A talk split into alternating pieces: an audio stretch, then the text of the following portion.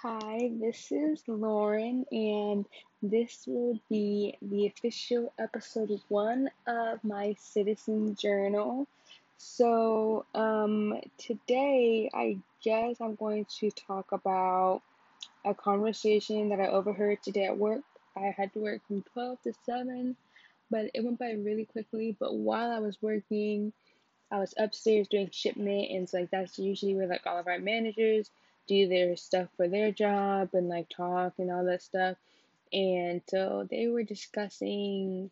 Three of the managers were discussing um, how one of the other people who worked at our job, um, who's like I guess like on maternity leave or whatever, is having her baby, and like her and her boyfriend had all these problems, and so now she's pregnant and seven months in, and she doesn't have everything. She barely has anything that she needs for her baby and her child, and so they were like discussing that and getting upset about that, and they decided like that they were gonna make a list of like everything that like because one of the other managers is also pregnant and she's like six months, but she has like a lot, a lot of stuff that she said that she already has compared to the other girl. And so together they were like going through her registry and like seeing what they should get for their other friend. Um, it's like they just started making a list and like saying she definitely needs this, this, this, this, and this.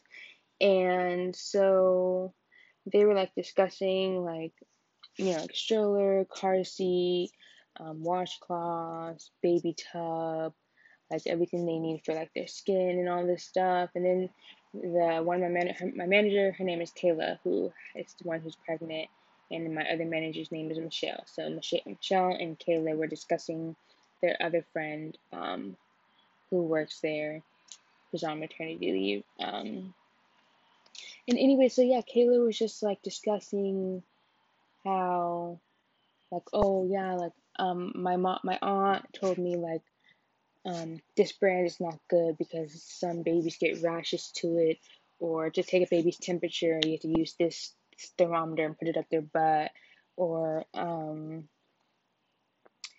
just like how when the mother's stressed, the baby gets stressed and can feel that, or when the mother's not eating, the baby gets irritated by that and will move around a lot or whatever. And she was just saying all these different tips and advice and things that she knows that she's learned or read or that her aunt has told her.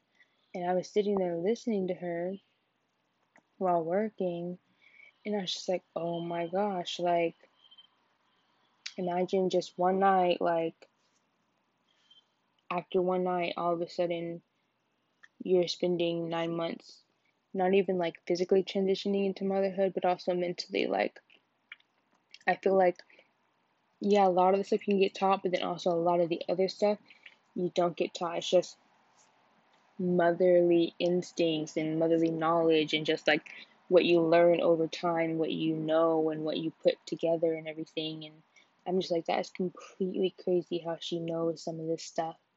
And I mean, just I, I don't even know why because I I I have siblings. Like I know I used to be a baby. I have friends who have children now, um, even though we're young. But anyways, um, you know, I I just I know obviously of babies and stuff, but just to think and actually hear somebody discussing things that I would never even cross my mind or that I never even knew about regarding babies, I'm just like and in the mentality of somebody transitioning into motherhood fresh, um, it's just like mind blowing to me, like how you instantly become a mother like that and have to, like, you're now in charge of this whole other human being. I just, I just, I don't know. That's just, that was just my thinking when I was sitting there processing the shipment. Like, she was just talking and talking, and I was like, oh my gosh, like, how does she know all this stuff? How do you prepare yourself for this? How do you even know what to put on your registry? How do you know when to have a baby shower? How do you, like, know all this stuff? Like, I just thought it was crazy. And it was also crazy to see how confident she was. Like, she was like, no, like, you definitely need this. Like, you don't want your baby to get rashes, so don't get this brand, but get this brand. These are good for diapers, but this is good for the pacifiers, but you don't need too many because of this and this and this. And she was just so confident. She wasn't, like, it didn't sound like, of course, she probably had, like, subconscious fear of becoming a mother and her due date being in, like, three or four months or whatever, but she just had this confident in my in this manager like Kayla she has like a natural like confident personality but like I think it's it was really cool just to hear how confident she was about becoming a mother. But then it was also like compared to her friend employee or coworker um who like is having a baby with you know a boyfriend that she's on and off with who's mad at her right now. So she so he's not helping her out and buying her the things that she needs and taking care of her and helping her but controlling her in different ways. And they were discussing that and it was just like it's part of the reason why I think it's such a big deal not to just be going around not to judge but just me personally you know I think bringing a life into this world you bringing them in on a clean slate and a lot of mental and emotional things can happen when you're bringing them into drama or um, like on shaking ground and or where the two parents are not on the same page and it can get taken out on the baby in different ways and then also as they grow up and things like that.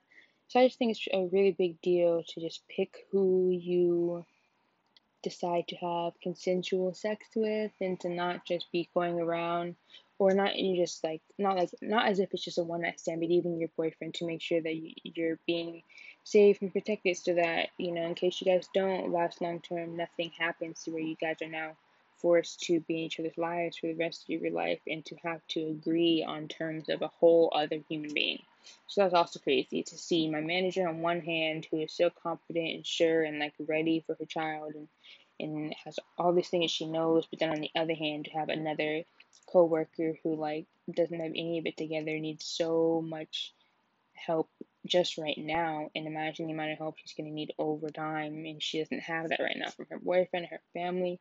So it was just really interesting and mind-blowing and i want four kids. I want two of my own, and I want to adopt two. Actually, I kind of want like four five. I don't know, probably three to five. Let me just say that's like a safe number, three to five.